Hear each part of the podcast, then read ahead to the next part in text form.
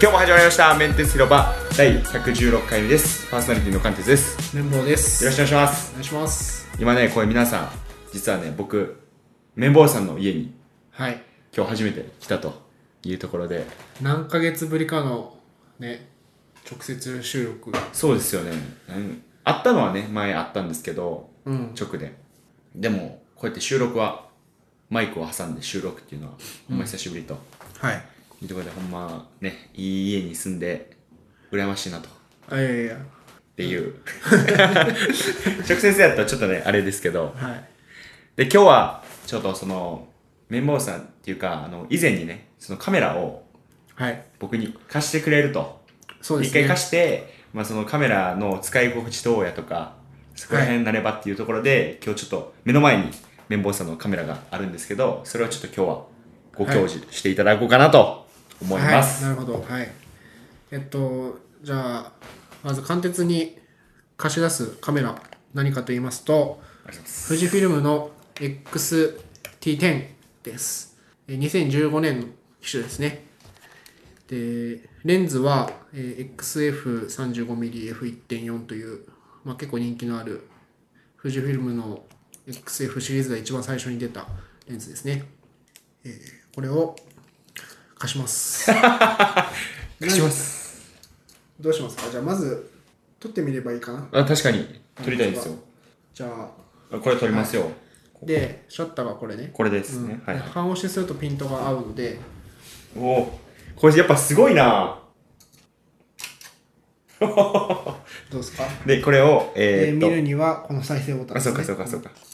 おいいですよ。は あ、やっぱすごい なやっぱすごいなこまあ、れ、全然違うでしょ当然違います iPhone で撮るより拡大どうやってやるんですか拡大はこの手前のダイヤルおお。あ、で、これで。 XT10 はタッチパネルついてないんであ、そうか、これタッチパネルないんですね。はいおお。これですね。ちょっともう、はいもうい、もう一枚撮っていいですかどうぞちょっと、次は物を撮りますよ。うんちょっと部屋の中。やっぱいいですね。いいですかやっぱいいですよ。じゃあ何何を教えればいいです かねどうしましょうねえなんじかゃあじゃあ、はいさっき俺の顔撮ったと思うんだけど、この今ここねはいこれ富士フィルムは絞りっていう設定が、はいこのレンズのところでできるようになってますで今 F1.4 のところにはいはいはですよね。じゃあこれを F8 にし F8 にしてでもう一回同じ感じでい。感じで撮りますよ。はい、え何が変わるんですかはい、えじゃあ再生ボタンを押してでこれさっきと今撮ったやつさっき撮ったやつ背景のボケ方があ違いますよねカーテンのところはちょっとはっきり映るようになってます。そうそうそう F をこの8っていうか上げていった方が後ろピンがトの合う範囲が広がる広くなると。はいあ、そういうことか。じゃあこういうボケを後ろで出したいときは絞るということですね。そうですねうあわ絞絞ら絞ないる絞るっていうのが数値を上げることをで絞らない。絞らない開開放絞りを開ける開ける。絞りを開けるとなると。でこれはえ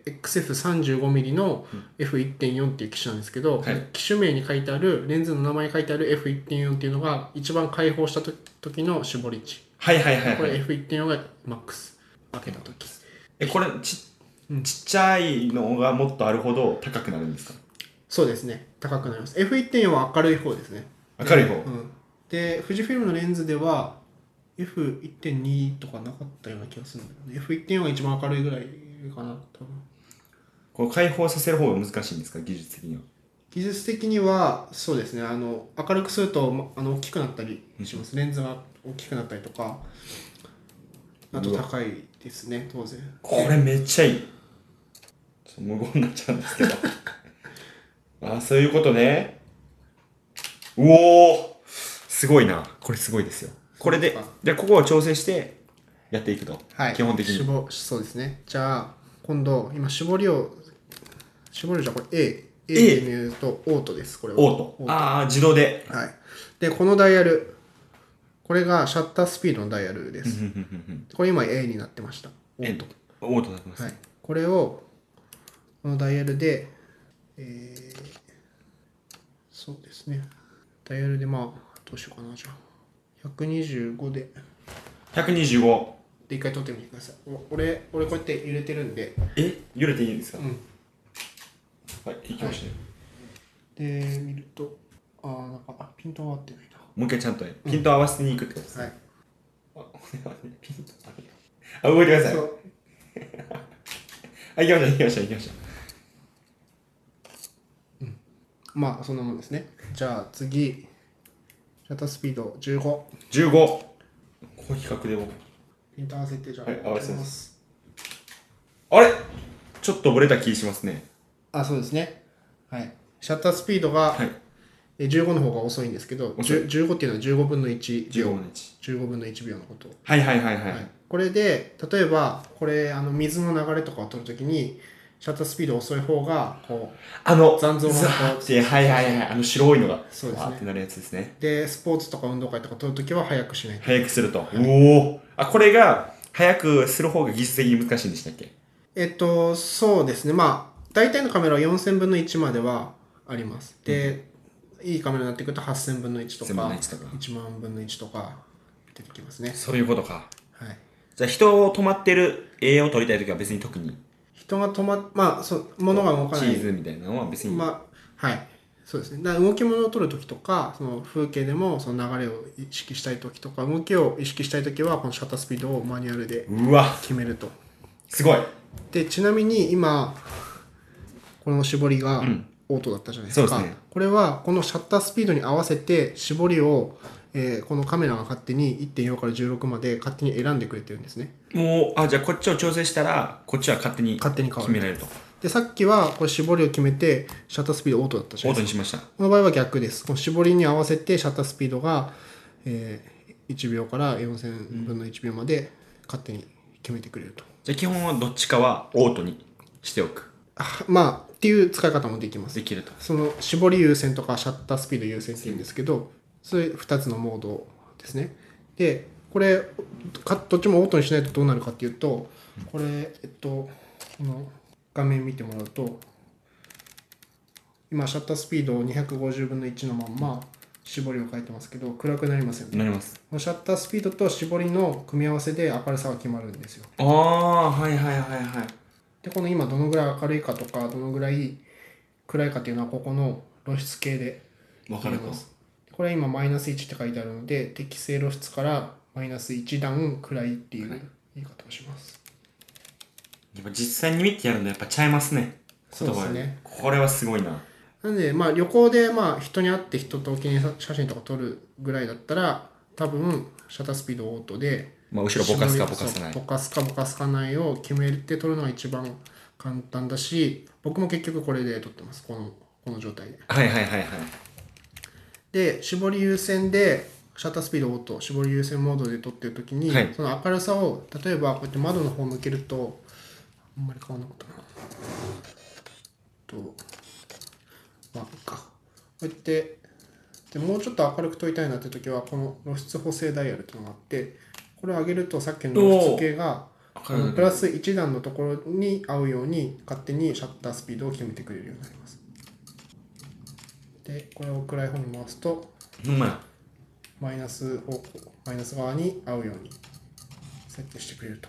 じゃあ基本的にこの3つですねこの初めのレンズのところとはいこのシャッタースピードと露出系のところを3ついじるそうですね基本は、おーまあ、まずこの3つを覚えておけば、はいなんとかなるんじゃないですかねでもでもデジタルカメラは もっといろいろいじるところがあって、はいそれはあのなかなか最初から覚えられないんですが一応言っておくと,、えっとこれと難しいよまず ISO 感度っていうのがあって今オートにしてますはいで、えっと200から始まって、まあ、6400とかはいまであるんですけど、えーこの感度が低ければ低いほど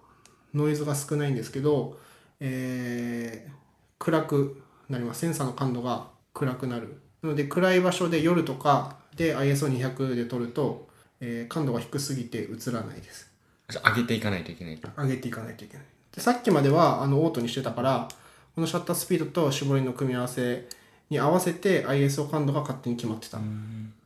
いはいでもこれもマニュアルにし始めると、まあ、また難しいよね明るさ決めるところが ISO と絞りとシャッタースピードの3つの組み合わせでだ景色とか撮る人はまあ、あの、あんまり IS は感度を上げると暗いところで撮れるようになるんだけど、ノイズが乗るようになるので、それは嫌じゃないですか。嫌ですねだからまあ、感度下げて、で、景色だと絞りは絞って、で、シャッタースピードも自分で決めてっていうマニュアルで撮る人が多いんですけど、まあ、っていう値があったりとか、あとホワイトバランス。今、ホワイトバランスもオートにしてたんですが、ちょっと待ってね。IS をボトに戻して、ホワイトバランス。今、ホワイトバランスもオート。で、これカスタム。あ、これがあれですね。補色正。温度、そう、そうです。晴れの日の色温度とか、曇り、日陰、蛍光と天球とかにおよってー。全然違いますね。色温度が違います。えちなみにこれを、うん。あの、後で加工するのと、今これでホワイトバランスで、こうなんか色変えて撮影するのってまたちゃうんですかえっと、その、ローで撮るか、JPEG も撮るかによって、あ、そうか。全然違って JPEG だけ撮る人はもうここで決めておかないと、まあ後からある程度は変えられるんですけど RAW よりも編集できる幅が狭いのであの RAW で後でホワイトバランス変えるよりはちょっと違う感じになります、後で編集したいなら RAW で撮っておけばホワイトバランスはほとんどもうカメラであらかじめ設定するのと同じ感じになりますはいはい。まあ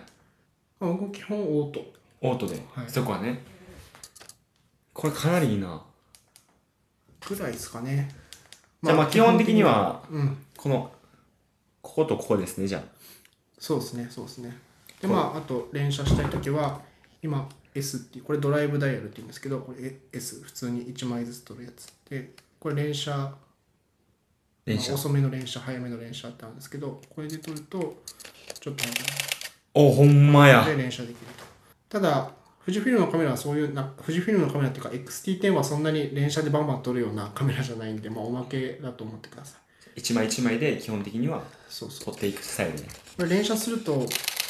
あの後ろのランプがついたりすると思うんですけどこれ今あのカードに書き込んでる途中ですっていう意味で、ああ、はいてか。カメラの中にバッファーっていうこう写真をカメラの中に残しておく領域があるんですけど、はいそこからカードに写してる途中っていう意味ですで XT はバッファーすごい少ないのであんまり練習しすぎるとあの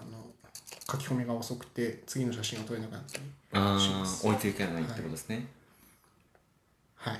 や、これかなりですよ。でこれ単焦点ね 35mm だけ単焦点、だからもう初心者は、まずは単焦点買うべきと。単焦点買うべきだと思いますねですよね単焦点で自分の決めたその焦点距離これだと 35mm なんでえっとまあ換算 50mm っていう焦点距離なんですねまず 50mm で1万枚ぐらい取れば大体そのその焦点距離でこういう画角で撮るといい感じに撮れるっていうのがだんだん分かってくる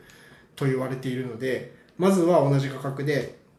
撮り続けることが大事と。大事とで遠かったら自分で足で寄っていって近かったら自分で下がればいいと、はいはい。でそれが最初からズームレンズをついつけてるとあのズームレンズってこの焦点距離がねこう変わるわけですあーそうかそうか回してよくあるやつでそうその 35mm もできるんだけど一応でもこれあのやっぱりこれがついてると自分が止まったまんまこれで寄ったりとか下がったりとかできちゃうからそうするといろんな焦点距離取りまくるからあのその画角とかふ構図の作り方がもういろんな焦点距離を毎回違う焦点距離で取っててそのなんていうか上達しないあ自分でこんな感じで撮るといい感じに撮れるっていう学習があのすごいしづらいあ、じゃあレンズに頼ったらダメと。レンズに頼ったらダメというか、まあ、最初は同じ焦点距離でいや、これ頑張りますよ、僕。動きまくりますよ。 動きまくってまずは。はいまずはこれになれるっていうことですね。そうそうそうでこのレンズオートフォーカスがすごい遅いので、あのたまにそのマニュアルでフォーカスを合わせることもやったあ、のこれですね。うんこの S っていうのがオートフォーカスで、M っていうのがマニュアルフォーカスで C は動画とかの動き物撮るときに使うんだけど、まあ今は考えなくていいかな S か M ででこれで撮るとじゃあまた俺のこと撮ってほしいんだけどここでピント合わせができますこれあ、これで。そうあこれですね。えあ、あ、来た来た来た来た。あ、待って。待って待って待って。いや、これ難しい。難しいでしょ難しいです。ちょっと待ってくださいね。あ画面拡大されてごまめんすくだされてます。されてあます。のこれはフォーカスアシストって言ってこの一番はいピントが合ってるところにこの青い線が出るように今設定してるんだけどおそうでこの拡大が嫌ならここを押す押し込むー。あこれですね。うほんまや。ん、難しいでしょいや、これ難しいですよ。人の場合は目にピント合わせてくださいねここにここは水色になればいいと。そうそちょっと待 って。いや、無理やな、これは。オートフォーカス様々ですよ、ほんま。ううんいや、無理や。いや、もうこれは S にしておきます。 S に 今は。まあねこういう、こういじればいじるほど奥が深い。覚えられないでしょ覚えれないです。もうこれはもう一個一個こうやっていって、そうですねでこのボタンも押すとこいっぱいあるんですよ XT10 なります。この前のダイヤルこれ回るんだけどまあここ押せるし この手前のダイヤルも押せるし回したり押したり。そうそう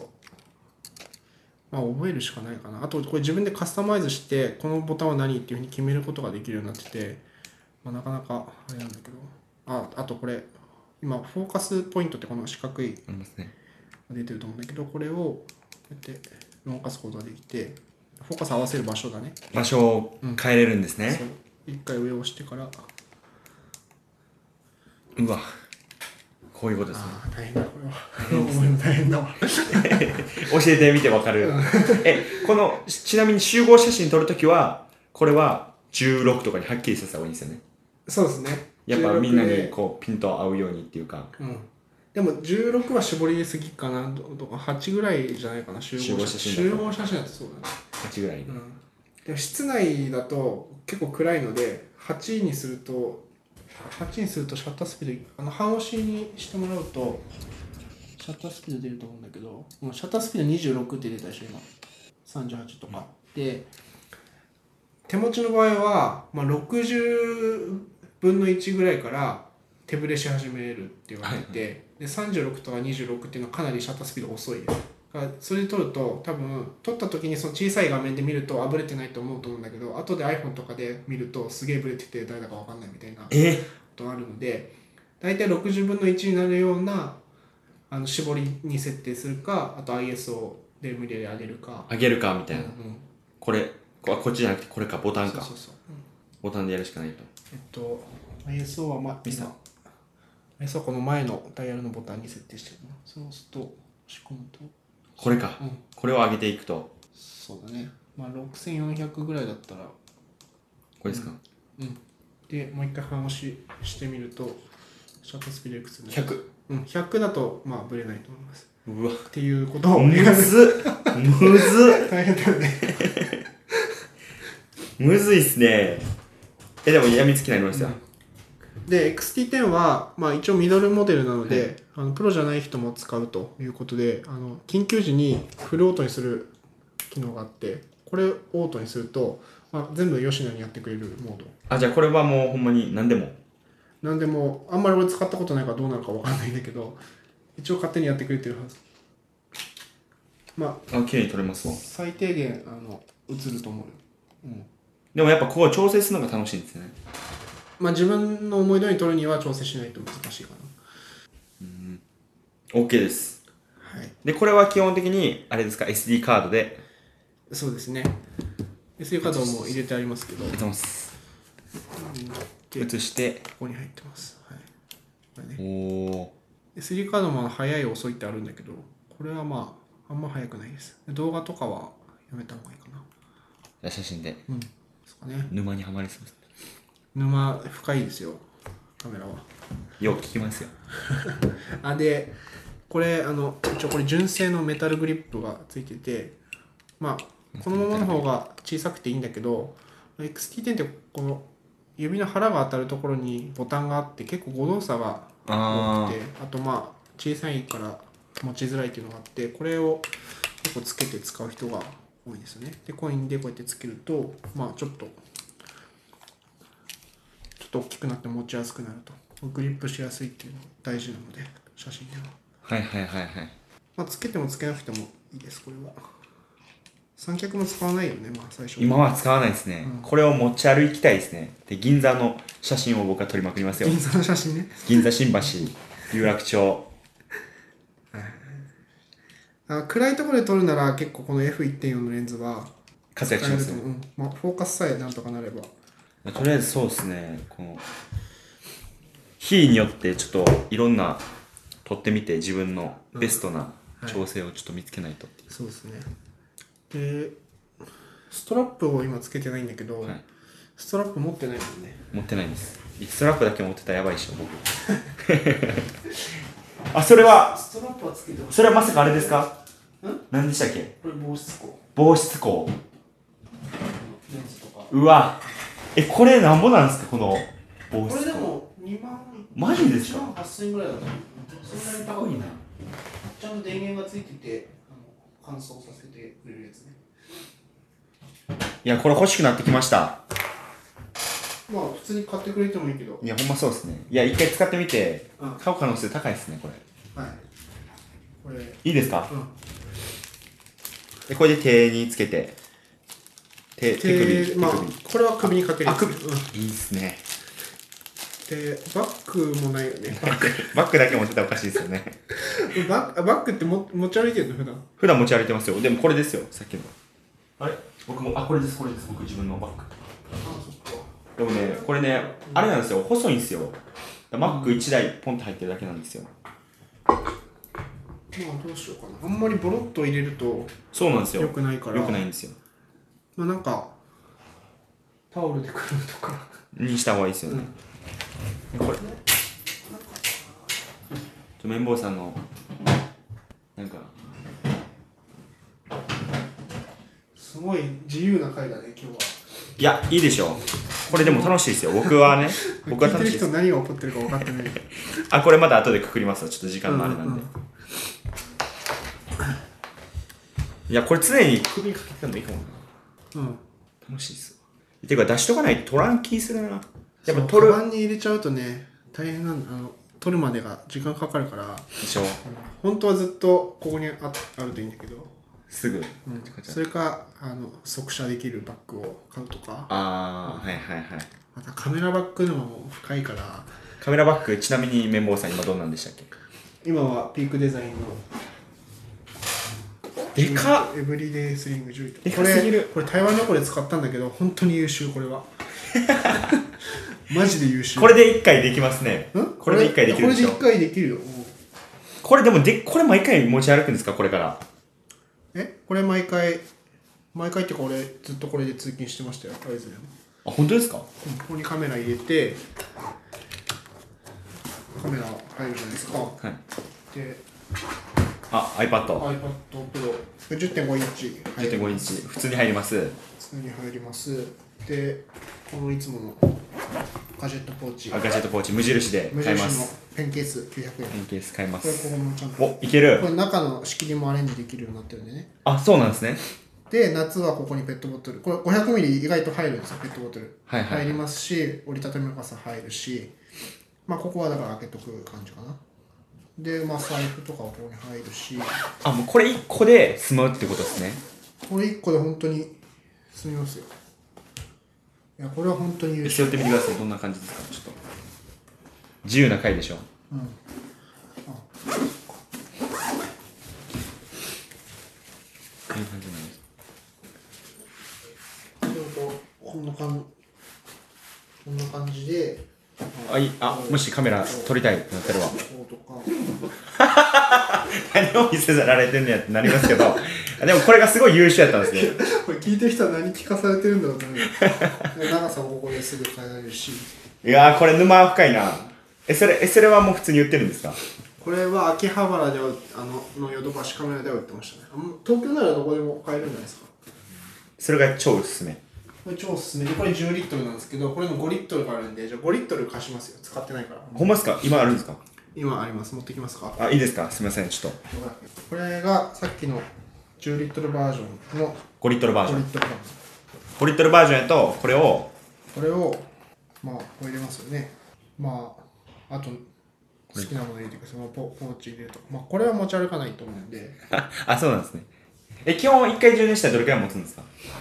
えっといや300か400枚ぐらいは取れるんじゃないかなうん、取れると思いますよもういらないですよねじゃあそれだけですよね普段持ち歩くのはこれだけでいいと思います、僕はバッテリー1個予備のやつがあってそれをポーチに入れて入れてますけど、まあ、これは本当にカメラとえ、でもカメラだけを入れるポーチってあります、ポーチじゃないけど、普通のありあまりすよまねすよ、ありますよ。あの、クッションポーチみたいなやつ。そうそうありそますありう。ますそれはいいかもしれないです。それに入れて、いつものカバンに入れるのが一番い一番、ねいか、な。いいですよね、カバン増えずに。いうん。や、でもかなりいいですよ。いいでしょう。楽しいです。そう、そのカメラをくるむ系のやつは、結構、なんだろうかな。何でもあるじゃないですか、綿棒使さっんのてるのがこれかこれあのマウスっていうはいカメラバッグの、カメラバッグとかカメラ用品のはいはいはい。メーカーがあって楽天とかで売ってるんですけどこれもこれはもう風呂敷みたいになっててえ、でカメラを巻くそんな、えそれでやるんですかお土産みたいに、うん、えこれが一番ねあの汎用性高いですよあのよくボックス式になってるはいあんなクッションポーチありますよねこうあれあんまりなんか個人的にはすごい使いにくくてこれがいいんですザねク。ッと入れられるしこれ蓋にもなるしで結構どんなカメラサイズにもなんとなく確か入にっちゃうからこのざっくりした感じが実はいいと。ええー、これは意外。これは2500円ぐらいで確か楽天で買えるこれいいですよ購入しよう。僕はあのバックパックに入れるときはこれで入れて入れると。ああ、やっぱこういうのがいいんですね。こっち持ってくるじゃんここれだけで大丈夫です。これだけで大丈夫あでもダメだ俺これ使うんです ね。これしかないからあそうなんですそね。OK でうす、そ OK うです仕。事バックパックで行くから OK です、OK です。じゃあこれで入れてやりますよ。で、それ買いますわ。これがいいんですね。でもそれ買ったらもうこれ買うしかないから気に入っねて。ますこれちょっとブログでも書こうと思っててまだ書けてないちょっと書いたらちょっと皆さんも読んでください。このはい、なんていうやつですかマウスマの。ウスのなんていうのかカメララップっていうんだけどカメララッ プ。マウスのカメララップ、皆さん覚えてください。大丈夫ですか今回いや、いいですよ。ライブ感ライブ感。いや、これやっぱね、YouTube にした方がよかったな。確かにいや、でもいいですね。はいいや、ちょっとカメラ沼にちょっと皆さん、ハマりましょうと。やっぱこう、綿棒さんみたいにこう横、でも会社に一人はカメラ好きって絶対いるじゃないですか。いるでしょいるでしょ基本、うん僕のところもいますけど、多分皆さんのところもそうやと思うんですよ。やっぱその人に、やっぱ聞いてうん、いろいろこう試してみもらう。綿棒さんみたいにこう買い替える人やったら、その買い替え時の時をね、あそうですね狙ってちょっと貸してもらってやってもらうのはいいかもしれない。まあ使い方も聞けば多分教えてくれますよあのメーカー違くてもそんなに変わらないんではいはいはい。基本はっていうね、ことで、今回は、ちょっと初心者の私が、貫徹が、ちょっと綿棒さんにいろいろ教えてもらったんですけど、まあ、まあね、はいなんて言うんですか、まとめが難しいんですけ ど、貫徹カメラ買いますの回ですね買います。の回を期待しておいてください。いや、もう買うとしてもやっぱ綿、綿棒さん、これ初心者でもいいでしょ ?XT10。綿棒さんが使ってきたっていうのがいいっすわ。じゃあとりあえずそれでやってみて2週間2くら週い。間ぐらい、うんちょっと撮ってみて、まあ、それまかた言ってそれそのまま買ってくれてもいいしそうでしょ新しい世代のやっぱ買いますでもいいしはいはいはい。ちょっとまあ、これで撮ってみて、見てみます。はいわでっていうことで、すかねはい。はいじゃあ今日も聞いていただきありがとうございました。メンテス広場は毎週月水と放送しています。えー、ショーノートにツイッターのアカウントありますんで、ぜひご拡散、ご感想、ご要望よろしくお願いします。あと iTunes で聞いている方は、星をつけて感想をつけてもらえるとまた嬉しいんで、そちらの方もよろしくお願いします。じゃあ皆さんまた、えー、8月中旬、いや、遅くても9月初旬には、僕のカメラ出てると思います。それ持ってシンガポール行くとシンガポール行きます。シンガポールは早くて10月かな。10月に行くんですけどで、ぜひちょっと。まあ、インスタグラムの質変わってきますよ、これも。 そうだねいや、新しいアカウント作った方がいいかな。 全部いいじゃん 別にいや、僕の今のやつはもうほんまにふざけたやつあるんで、なんかマジでちゃんとしたやつ欲しいなと。ああもうかっちりしたカツアート作アるカウント作ろうかなと思ってるんで。じゃあちょっと期待しておいてください。では皆さん、さよならさよなら